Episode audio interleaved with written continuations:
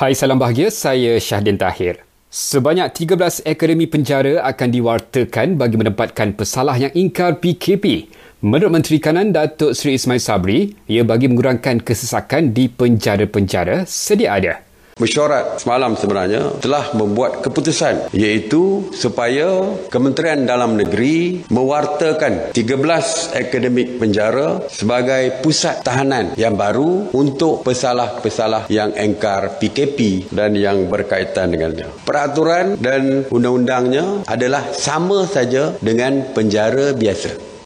Beliau berkata demikian selepas lebih 600 individu ditahan kerana ingkar PKP semalam.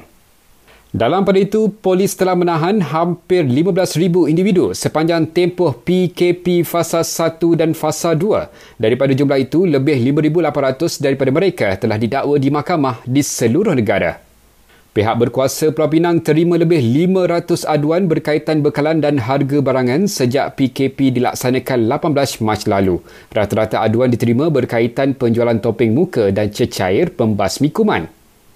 Daerah Muar di Johor diisytiharkan sebagai kawasan zon merah COVID-19 menjadikan jumlah keseluruhan sebanyak 27 kawasan.